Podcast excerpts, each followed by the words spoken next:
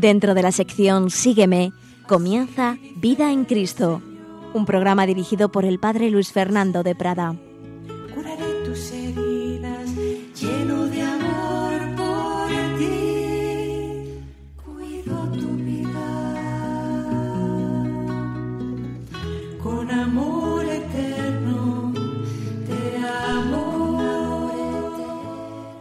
Cordial saludo, queridos amigos, queridos oyentes, querida familia de Radio María. Bienvenidos a esta nueva reflexión, a esta nueva, podríamos decir, meditación, puesto que estamos reflexionando sobre las enseñanzas de la Evangelii Gaudium de nuestro Santo Padre el Papa Francisco, que no son sólo para leer de corrida, sino para meditar, para aplicar a nuestra vida. Y eso es lo que estamos intentando hacer en varias reflexiones no es una síntesis como tal de la exhortación, no es un estudio académico, es recoger algunas de sus enseñanzas que podamos llevar a la vida, que es lo que busca el Papa, que no nos quedemos en teorías, en disputaciones académicas, sino que mejore nuestra vida cristiana personal y comunitaria. Pues vamos adelante, habíamos dedicado una reflexión a la introducción, otra al primer capítulo, recordáis el primer capítulo que se titula La transformación misionera de la Iglesia, y vamos a fijarnos ahora en el segundo capítulo, en la crisis del compromiso comunitario, que tiene a su vez dos apartados. Primero, algunos desafíos del mundo actual, diremos algo de ellos, pero más bien nos centraremos en el segundo apartado, tentaciones de los agentes pastorales. Algunos desafíos del mundo actual, el Papa alaba los avances que contribuyen al bienestar de la gente, pero recuerda que muchos, muchos hombres y mujeres de nuestro tiempo viven precariamente el día a día y que hay patologías que van en aumento.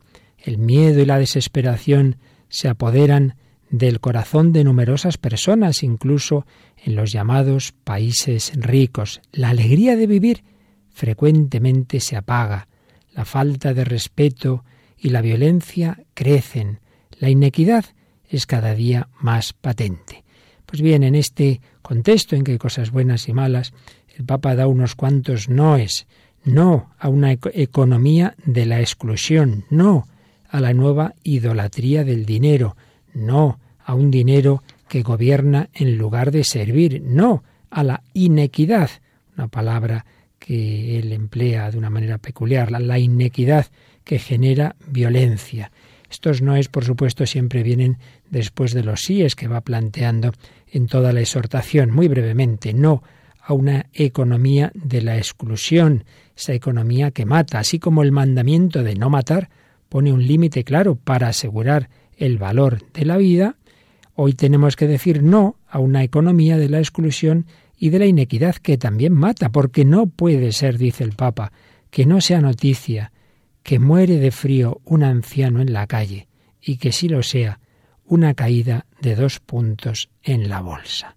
Y en esto todos tenemos que arrepentirnos. Nos llama más la atención, nos preocupan a veces más esas noticias económicas que esos, que esos dramas, que esas tragedias humanas. Y no se puede tampoco tolerar que se tire comida cuando hay gente que pasa hambre. Eso es inequidad se considera al ser humano en sí mismo como un bien de consumo que se puede usar y luego tirar.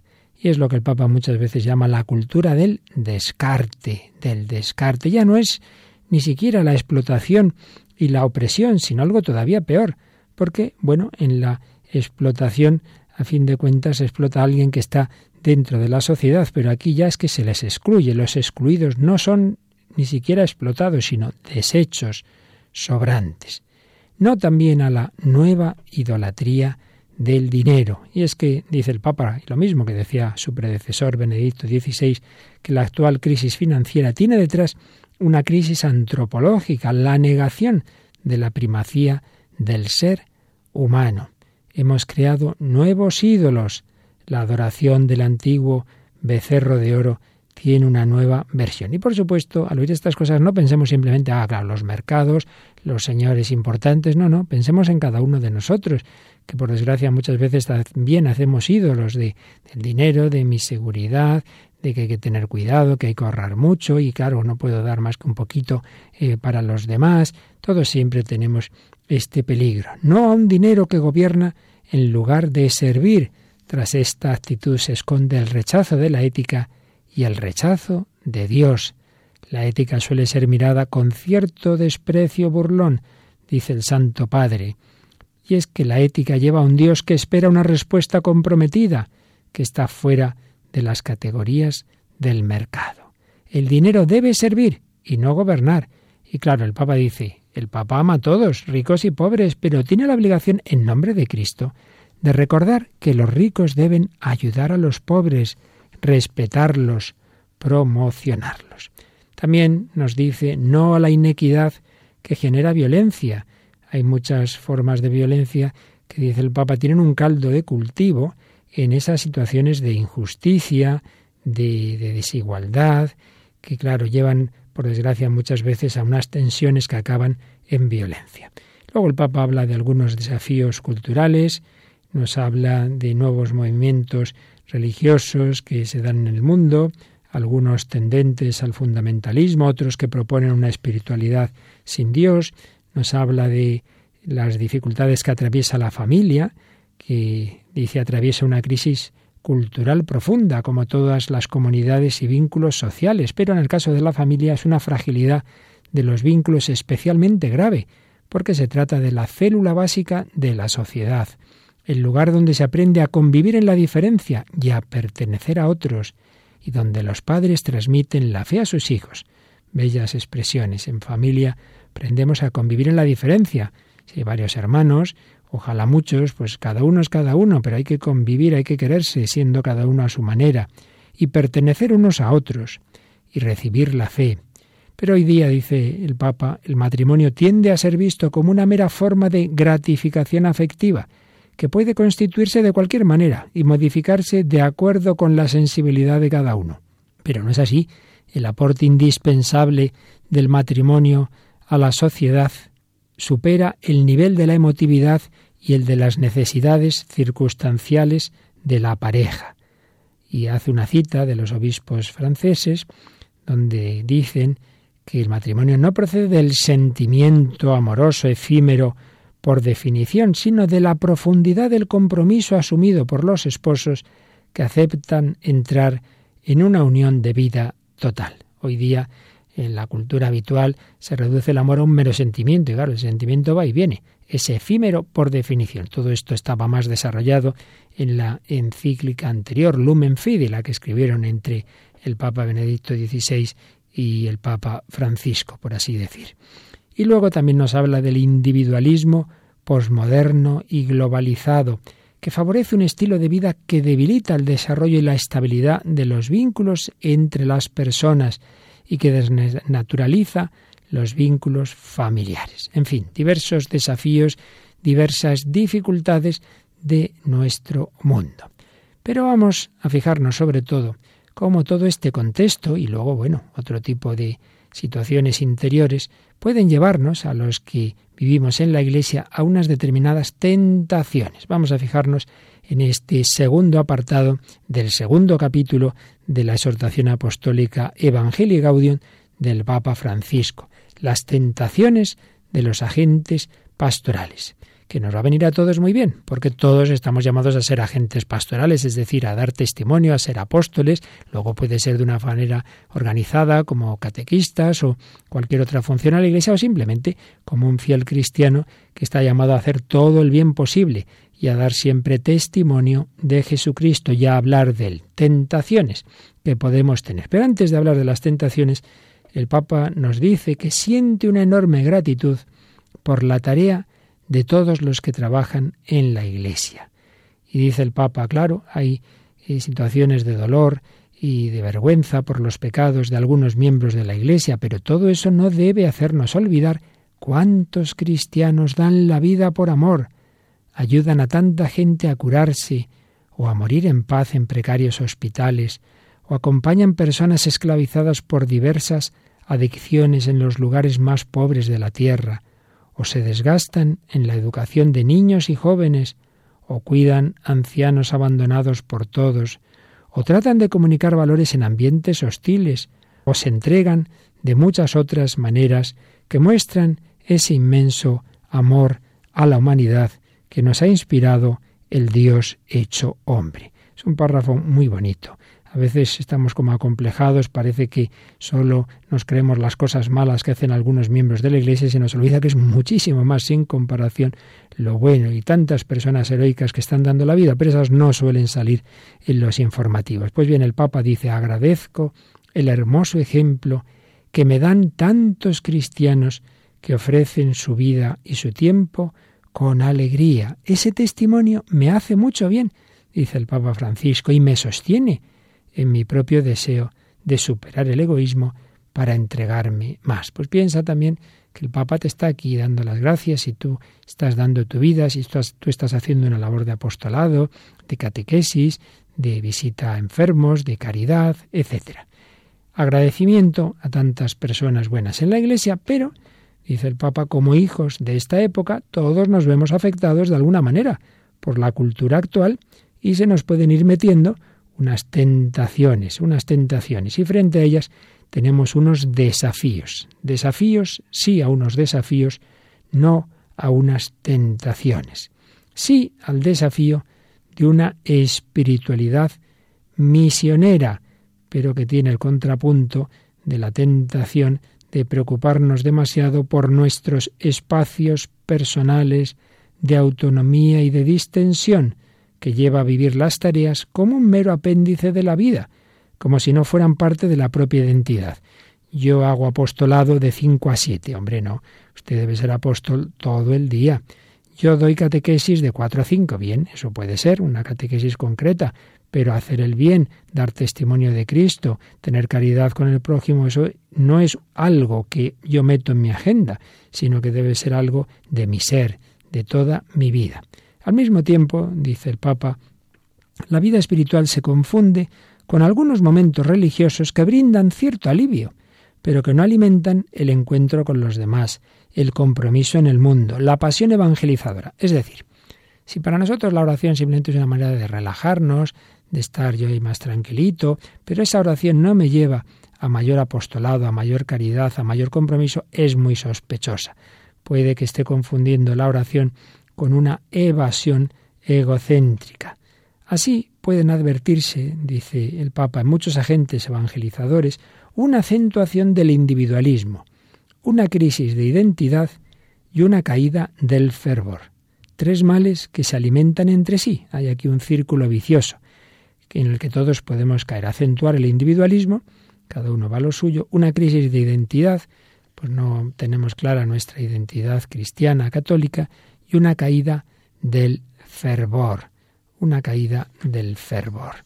Y es que, dice el Papa, que claro, hoy día los medios, en buena medida la cultura mediática y algunos ambientes, transmiten una marcada desconfianza hacia el mensaje de la Iglesia y un cierto desencanto. Y esto lleva a muchos agentes pastorales a un complejo de inferioridad que les lleva a relativizar u ocultar su identidad cristiana y sus convicciones.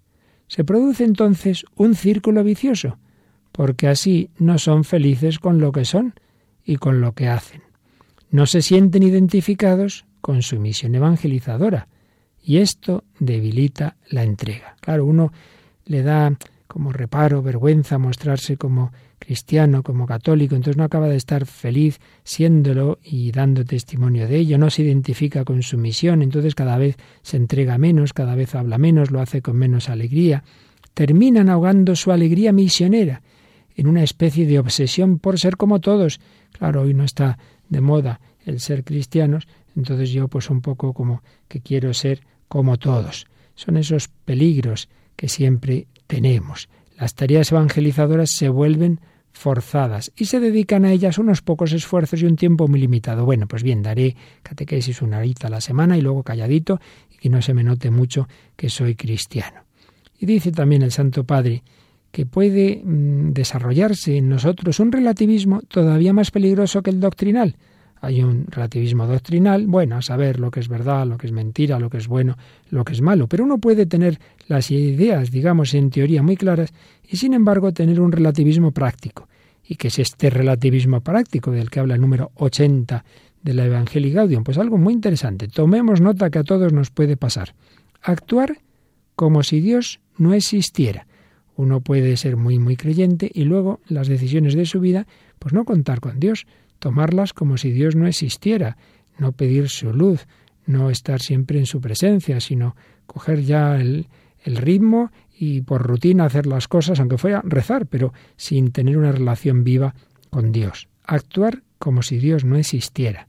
Decidir como si los pobres no existieran. Oiga, al tomar sus decisiones, sobre todo de tipo económico, piense también en que hay gente muy necesitada. ¿Qué va a hacer usted con ellos? Soñar como si los demás no existieran. Trabajar como si quienes no recibieron el anuncio no existieran. Hay que pensar en que tenemos que evangelizar. Llama la atención que incluso quienes aparentemente poseen sólidas convicciones doctrinales y espirituales suelen caer en un estilo de vida que los lleva a aferrarse a seguridades económicas o a espacios de poder y de gloria humana que se procuran por cualquier medio, en lugar de dar la vida por los demás en la misión. Uno sí, sí, aparentemente muy católico, pero asegurarme ante todo el dinero o el poder, la gloria humana. Ay madre, cómo mezclamos y confundimos la gloria de Dios con la propia gloria. Y termina este número 80 con esta expresión del Papa. No nos dejemos robar el entusiasmo misionero. Hay muchos números de Evangelii Gaudium que terminan así. No nos dejemos robar el entusiasmo misionero, la esperanza, la alegría. No nos dejemos robar la alegría. Vivamos con alegría, vivamos con entusiasmo misionero. Vamos a pedírselo al Señor, hacemos un momento meditativo y pedimos tener ese alma misionera que piense en los demás, que no piense tanto en mí mismo.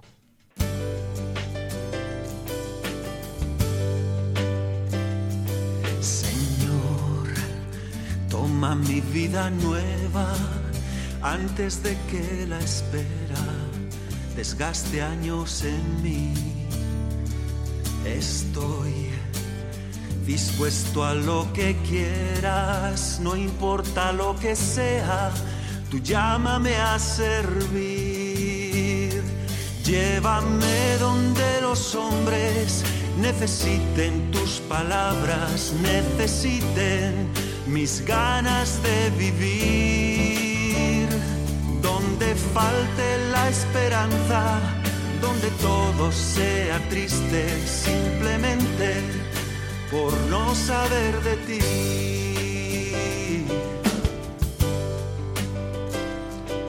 Te doy mi corazón sincero para gritar sin miedo lo bello que es tu amor.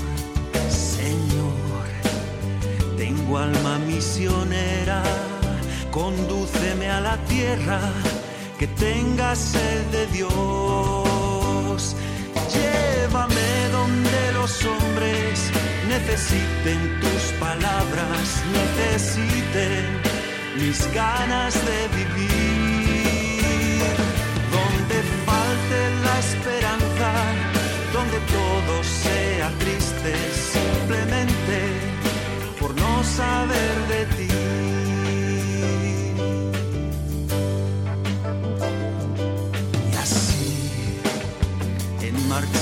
cantando, por pueblos predicando tu grandeza, Señor. Tendré mis manos sin cansancio, tu historia entre mis labios, tu fuerza en la oración. Llévame donde los hombres necesiten tus palabras, necesiten mis ganas de vivir, donde falte la esperanza, donde todo sea triste simplemente por no saber de ti.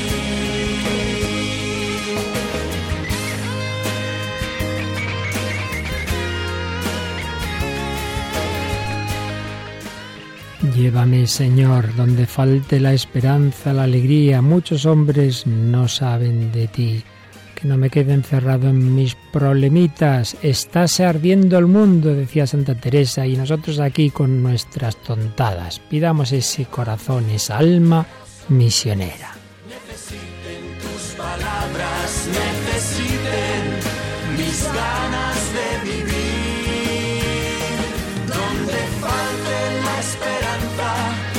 que todo sea triste simplemente por no saber.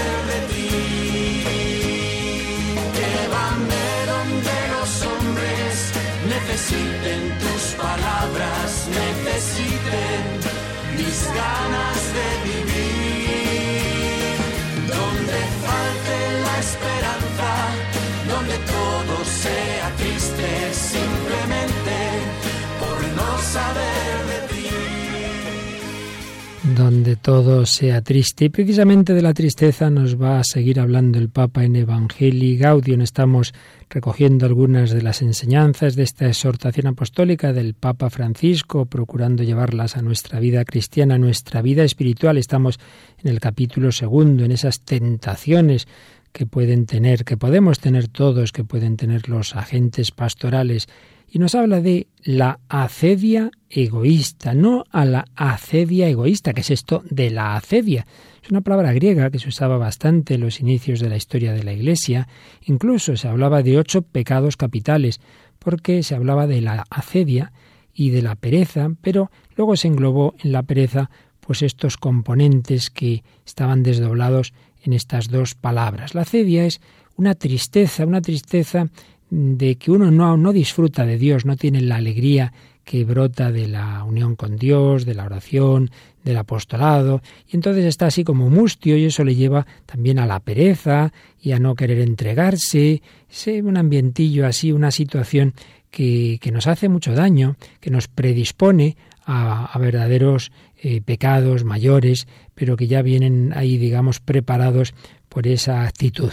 Pues bien, no a la acedia egoísta. Dice el Papa que muchos tienen miedo de que se les invite a realizar alguna tarea apostólica y tratan de escapar de cualquier compromiso que les pueda quitar su tiempo libre. Dice que, por ejemplo, es difícil conseguir catequistas capacitados que perseveren durante varios años, algún año quizá, pero eso del compromiso cuánto cuesta.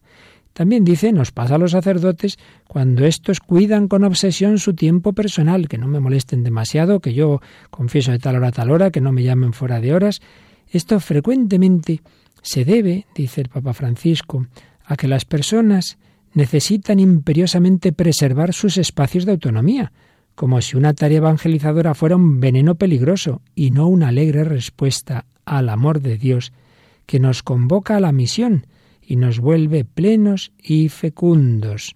Algunos, dice el Papa, se resisten a probar hasta el fondo el gusto de la misión y quedan sumidos en una acedia paralizante.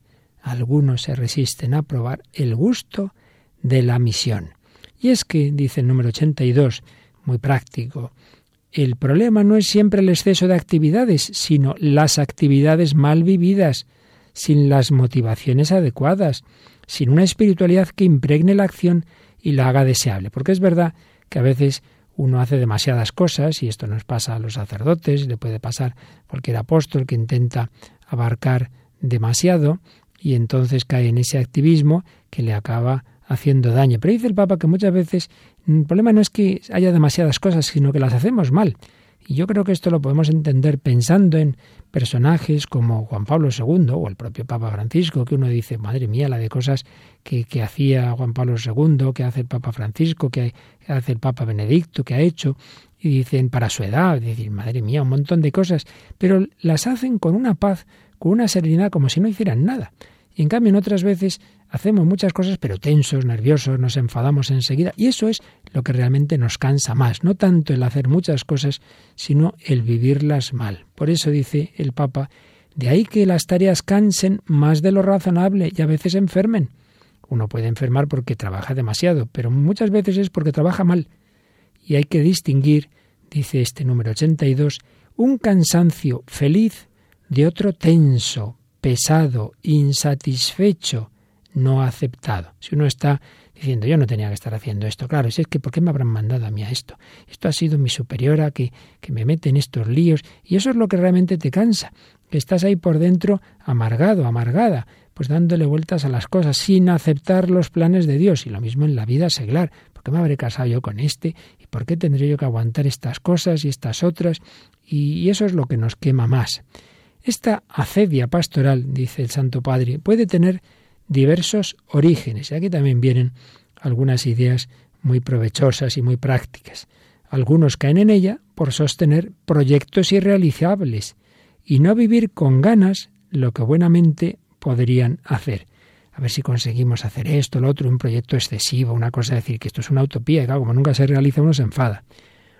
Otros caen en esta acedia pastoral, dice el Papa, por no aceptar la costosa evolución de los procesos y querer que todo caiga del cielo la costosa evolución de los procesos. Las cosas van despacito. Usted va sembrando la semilla en sus hijos, en los chicos de la catequesis, en tal persona, pero, pero las cosas no van al ritmo que nosotros nos gustaría y no es así de repente.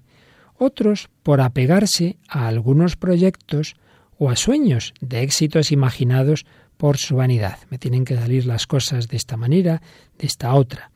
Otros por perder el contacto real con el pueblo en una despersonalización de la pastoral que lleva a prestar más atención a la organización que a las personas.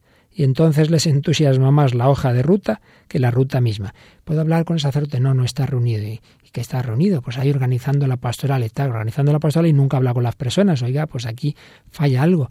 ¿Pueden confesar? No, no, no. Está ahí en el ordenador preparando un esquema de no sé qué actividades, pero que hay que hacerlo, evidentemente, pero si así es casi todo el día, pues eh, aquí hay algo que no funciona bien. La principal actividad tiene que ser el contacto con las personas, hay que oler a ovejas, nos ha dicho el Santo Padre en bastantes ocasiones.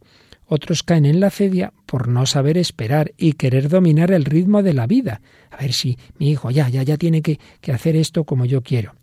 El inmediatismo ansioso hace que los agentes pastorales no toleren fácilmente lo que signifique alguna contradicción, un aparente fracaso, una crítica, una cruz. Pues nada, me he pasado dos, tres años dando catequesis a estos niños y es que vamos, parece que no han aprendido nada. O me ha dicho el párroco no sé qué encima con lo que yo hago por la parroquia y encima va y me critica. Entonces uno se desanima y lo manda todo a paseo. No aceptamos contradicción, aparente fracaso, crítica, cruz. Y así se gesta, dice el Papa, la mayor amenaza que es, y nos hace una cita del, iba a decir Benito XVI, pero en realidad era el cardenal Ratzinger en una, en una conferencia que daba antes de ser Papa. La mayor amenaza para la Iglesia, decía Joseph Ratzinger, es el gris pragmatismo de la vida cotidiana de la Iglesia, en el cual aparentemente todo procede con normalidad, pero en realidad la fe se va desgastando y degenerando en mezquindad. Parece que todo va bien, las parroquias funcionan, los grupos funcionan, pero todo se va desgastando, la fe va cayendo y se desarrolla la psicología de la tumba, que poco a poco convierte a los cristianos en momias de museo, estas expresiones muy típicas del Papa Bergoglio, momias de museo, desilusionados con la realidad, con la Iglesia, o consigo mismos viven la constante tentación de apegarse a una tristeza dulzona, sin esperanza, que se apodera del corazón como el más preciado de los elixires del demonio. Una cita de Bernanos. Bueno, en esta frase hay mucha tela que cortar. Cristianos desilusionados con la realidad, con la Iglesia o consigo mismos. Esto nos recuerda aquella escena de Maús, aquellos dos discípulos desilusionados, habían perdido la poca fe que tenían ante la cruz de Cristo. Nosotros esperábamos que él iba a liberar a Israel, pero ya han pasado tres días. Esperábamos, desilusionados. Pues ¿qué esperabas tú de la Iglesia, de, de ti mismo, de tu marido, de tu mujer, de tu superiora, del obispo. A veces nos hacemos planes muy bonitos, todo tiene que salir bien, éxitos como estos. Esperaban que Jesús llegara a echar a los romanos y ellos ahí de, de primeros ministros, desilusionados con la realidad, con la iglesia, si es que este Pedro, es que, es que este Juan no hay que les aguante, pues tú también te desilusionas con tus superiores, o contigo mismo. Ay, yo creía que esto de la santidad iba a ser más fácil, pero madre mía, cada vez peor, voy para atrás como el cangrejo, al cabo de los años, voy cayendo en cosas que ya creía que estaban superadas, te desilusionas y tienes la tentación de apegarte a una tristeza dulzona, sin esperanza. A veces le encontramos cierta ventajilla a la tristeza y bueno, por lo menos me quedo aquí en la pereza, sin moverme, es que estoy mal, es que no puedo hacer nada, es que estoy triste. Pero hombre, espabila, ¿qué es esto? Una tristeza dulzona, sin esperanza, que se apodera del corazón, como un elixir del demonio. Demonio es muy listo y usa esa arma del desaliento. Pues no puede ser, no puede ser. Hay que vivir de Cristo, hay que vivir en Cristo, hay que vivir con alegría, con esperanza. Vamos a pedírselo de nuevo al Señor. Señor, que yo no caiga en estas tentaciones, que yo viva en ti, de ti, para ti, toda mi vida.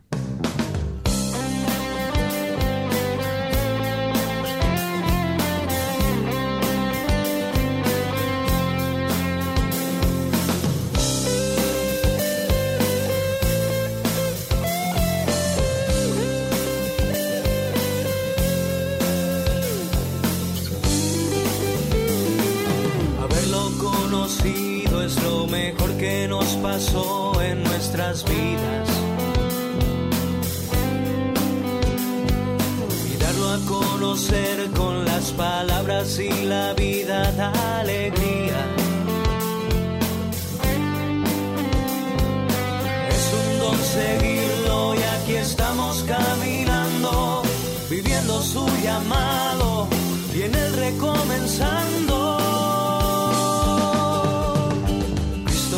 hablado en los corazones si algo nos atrajo. Nos ha fascinado su propuesta y aquí estamos asombrados. Él nos apasiona y queremos anunciarlo a todos nuestros pueblos, a todos los hermanos. Caminemos con Jesús para dar vida a los pueblos. Somos sus discípulos y Él nos hace misioneros para que todos los pueblos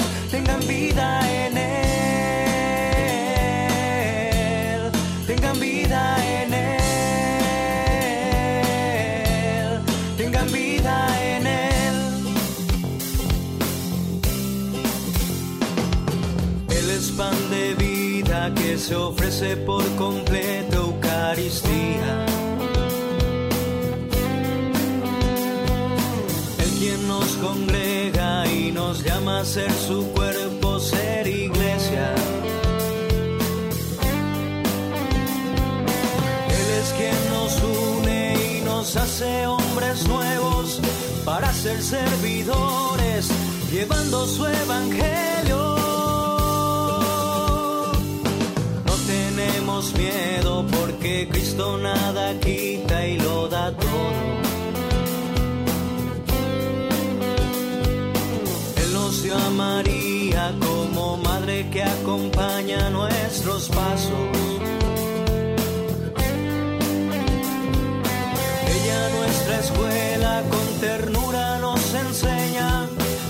lo que Él nos diga y que la vida sea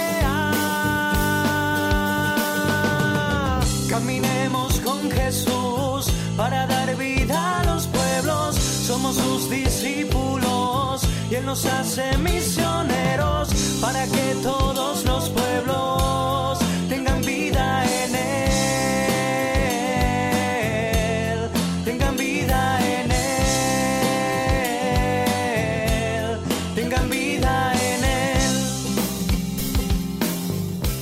Llamados a ser discípulos misioneros para que todos los pueblos tengan vida en Él, no centrarte en ti mismo, piensa en los demás, entrégate al mundo. Somos sus discípulos y Él nos hace misioneros para que todos los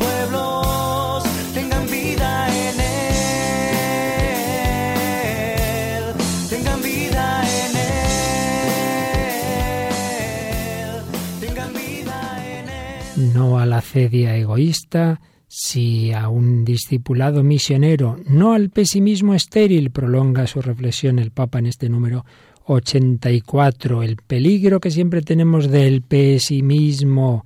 La alegría del Evangelio es esa que nada ni nadie nos podrá quitar. Sí, hay males, hay males en el mundo, hay males en la Iglesia, pero dice el Santo Padre, los males no deberían ser excusas para reducir nuestra entrega y nuestro fervor. Al revés, miremoslos como desafíos para crecer. Tú te encuentras tal dificultad, tal problema en tu familia, en tu comunidad, en la diócesis, pues míralo como un desafío, como algo que Dios te pone ahí precisamente para que madures, para que crezcas, no como un obstáculo insalvable. Además, dice el Papa, la mirada creyente es capaz de reconocer la luz que siempre derrama el Espíritu Santo en medio de la oscuridad, sin olvidar que donde abundó el pecado, sobreabundó la gracia, esta frase tan preciosa de San Pablo en Romanos 5:20. Nuestra fe es desafiada a vislumbrar el vino en que puede convertirse el agua y a descubrir el trigo que crece en medio de la cizaña. Qué bella expresión, vislumbrar el vino en que puede convertirse el agua. A veces vemos solo lo negativo y no nos damos cuenta que de ahí puede salir el Señor, puede sacar muchas cosas buenas. Pero tenemos una tentación, dice el Papa, muy seria, que ahoga el fervor y la audacia.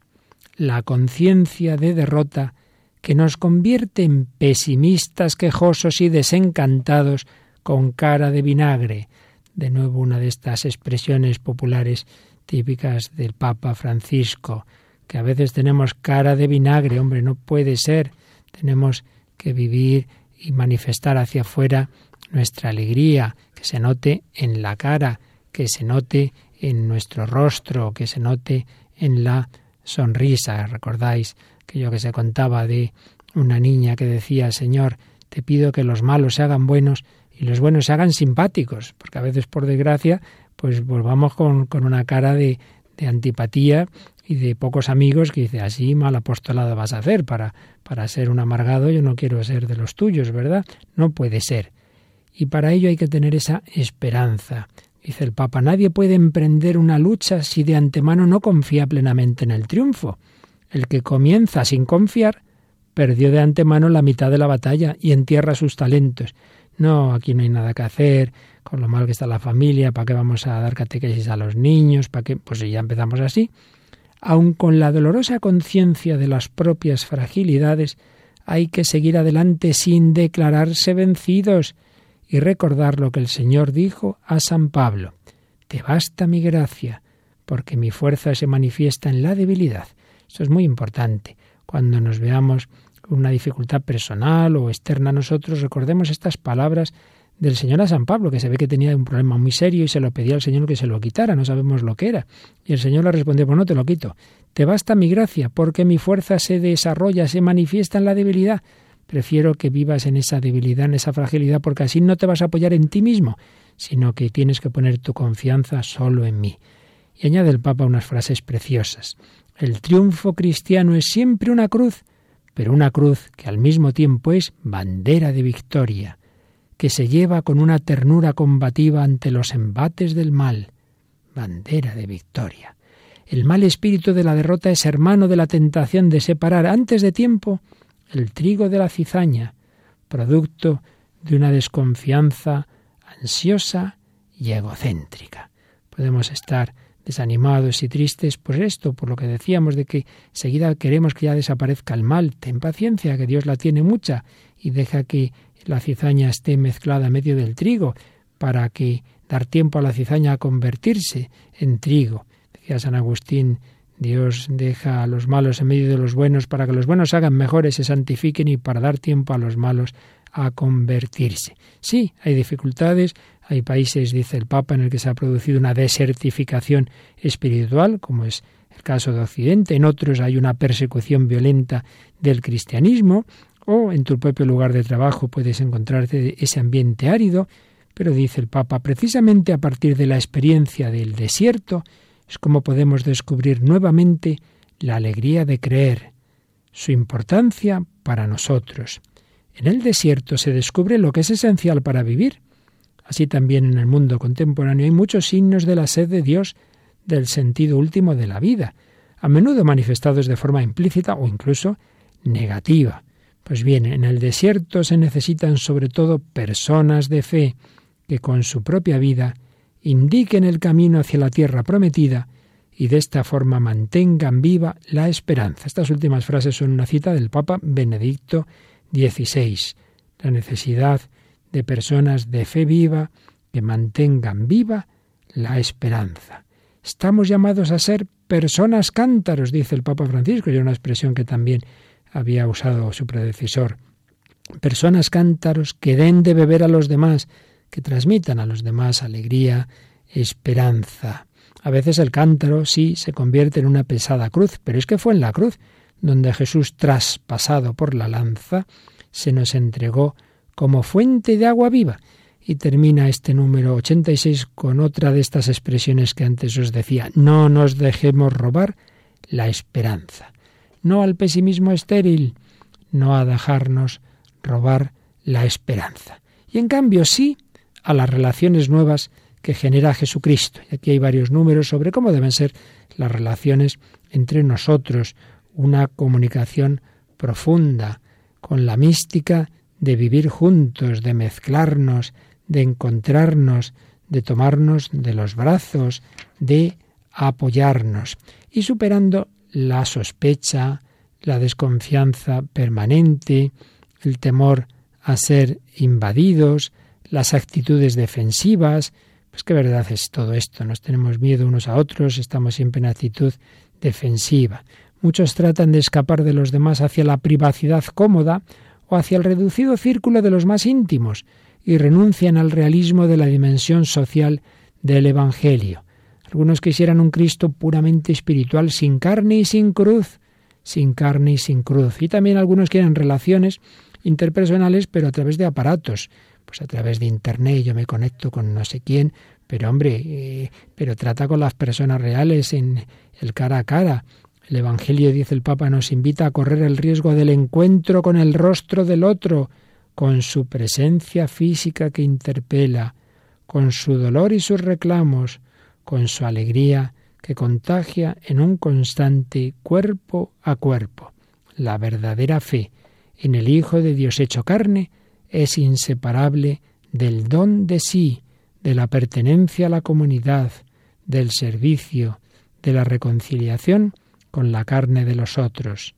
El Hijo de Dios en su encarnación nos invitó a la revolución de la ternura. Qué preciosidad, la revolución de la ternura. Por ello, superar el aislamiento, que dice el Papa, es una traducción del inmanentismo, una falsa autonomía que excluye a Dios y que puede encontrar en los regios una forma de consumismo espiritual a la medida de su individualismo enfermizo.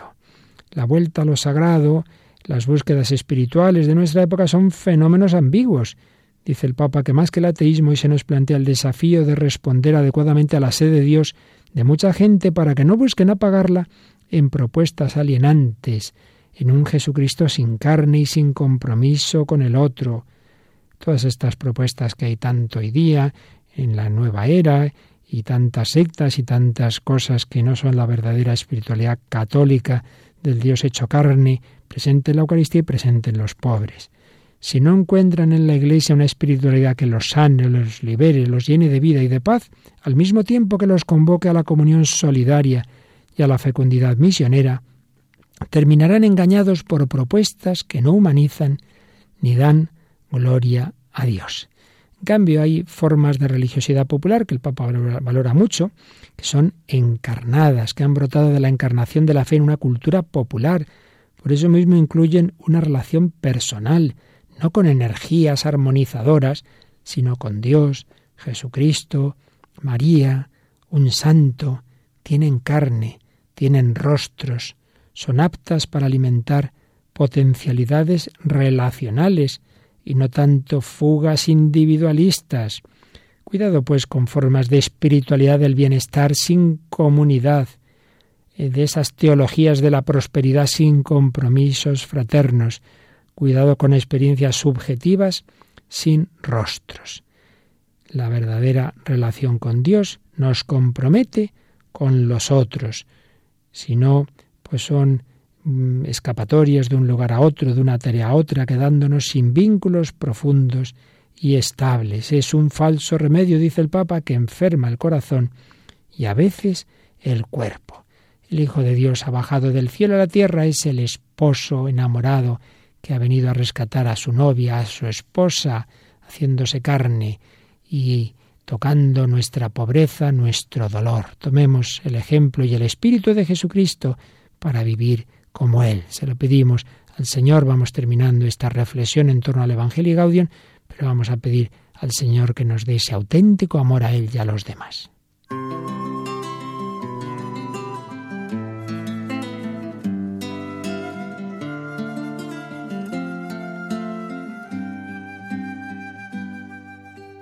Yo me lanzaré desde los cielos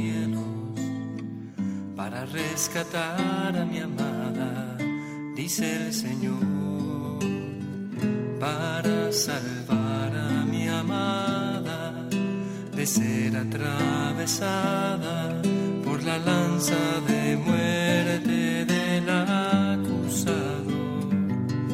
Mi amada me había abandonado, me había rechazado se había manchado de infidelidad.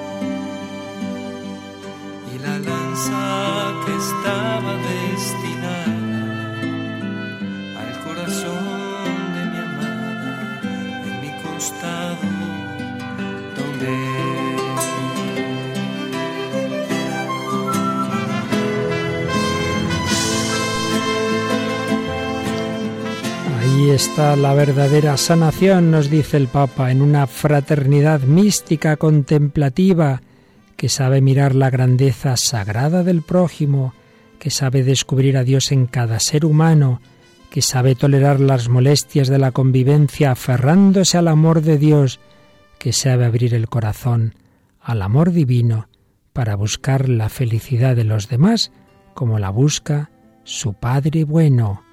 El verdadero amor de Dios nos lleva al amor del prójimo. No nos dejemos robar la comunidad, dice el Papa al final del número 92.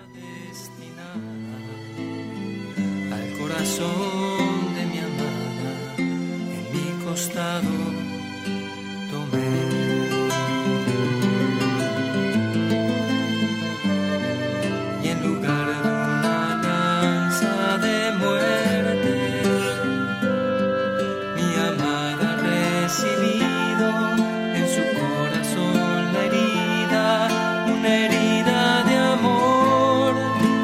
Sangre de mi corazón. Y así mi propia sangre se ha vertido en el corazón de mi amada, transformando. El amor de Cristo, un amor real, un amor que le ha llevado a dar la vida por nosotros, su cuerpo y su sangre. Y así debemos amarnos nosotros. Las dos últimas tentaciones de que nos habla el Papa son la mundanidad espiritual y las guerras y luchas entre nosotros. No a la mundanidad espiritual que se esconde detrás de apariencias de religiosidad e incluso de amor a la Iglesia, y en realidad es buscar la propia gloria humana en lugar de la gloria del Señor. Es un modo sutil de buscar sus propios intereses y no los de Cristo Jesús, dice San Pablo. Todos buscan su interés y no el de Jesucristo bajo apariencias de apostolado. Uno en el fondo puede querer su propia gloria, quedar el bien. Ese peligro de que se nos mete en la Iglesia la mundanidad bajo capa de gloria de Dios, bajo capa de que es por el apostolado, claro, necesitamos medios, fama, dinero para hacer apostolado, pero al final se nos mete el espíritu del mundo. Habla el Papa de la vanagloria de quienes se conforman con tener algún poder y prefieren ser generales de ejércitos derrotados antes que simples soldados de un escuadrón que sigue luchando. ¿Cuántas veces soñamos con planes apostólicos expansionistas meticulosos y bien dibujados, propios de generales derrotados? Y así negamos nuestra historia de la Iglesia, que es gloriosa por ser historia de sacrificios, de esperanza, de lucha cotidiana, de vida deshilachada en el servicio, de constancia en el trabajo que cansa, porque todo trabajo es sudor de nuestra frente. Pues eso es lo importante, querido oyente, en tu día a día, en ese trabajo que a lo mejor otros no valoran, en esa tu vida deshilachada en el servicio, en tu familia, en tu comunidad, en tu parroquia, con constancia. Y no en cambio entretenernos hablando de lo que habría que hacer. El pecado, dice el Papa, del habría queísmo, habría que hacer esto como sabios pastorales que señalan desde fuera lo que había que hacer. Bueno, menos lo que habría que hacer y vamos aquí a trabajar y a hacer cada uno lo que podamos. Y finalmente, Papa nos previene de ese peligro que siempre se da también en la iglesia, la guerra entre nosotros. Oye, yo soy de este grupo, ah, pues yo soy del otro, yo soy de esta parroquia, hombre, pues no, no, la nuestra es mejor, es más importante. Pero ¿qué es esto? Que somos todos de la misma iglesia. Estamos llamados a la comunión fraterna, dice el Papa, Estamos en la misma barca y vamos hacia el mismo puerto. Pues pidamos la gracia de alegrarnos con los frutos ajenos que son de todos. El éxito de ese grupo, de esa parroquia, es nuestro éxito, más que éxito los frutos, los frutos apostólicos. Y en cambio muchas veces, dice el Papa, me duele comprobar cómo en algunas comunidades cristianas, incluso entre personas consagradas, consentimos diversas formas de odio, divisiones, calumnias, difamaciones, venganzas, celos, deseo de imponer las propias ideas a costa de cualquier cosa, y hasta persecuciones que parecen una implacable caza de brujas. ¿A quiénes vamos a evangelizar con esos comportamientos? Cuando uno piensa que San Juan de la Cruz lo tuvieran en una celda golpeándole los propios hermanos religiosos suyos, dice, pero Dios mío, ¿cómo podemos obnubilarnos a veces pensando que servimos a Dios y hacer esas barbaridades. Tentaciones, tentaciones que todos tenemos, todos somos débiles, pecadores, estamos en medio del mundo, pero termina este segundo capítulo de la Evangelii Gaudium con este número 109. Los desafíos están para superarlos. Seamos realistas, pero sin perder la alegría, la audacia y la entrega esperanzada no nos dejemos robar la fuerza misionera. No, no nos dejemos robar la fuerza misionera de quienes saben que están con Jesucristo, que ha vencido a través de la muerte. La cruz, la aparente derrota, nos ha dicho el Papa, es bandera de victoria. Bajo la bandera de la cruz seguiremos trabajando, seguiremos luchando, seguiremos llorando, pero sabiendo que quienes sembraban con lágrimas, cosechan entre alegría. Pues demos gracias al Señor, porque ya es bastante recompensa y regalo el haber sido llamados por Él, el haber sido escogidos como discípulos misioneros.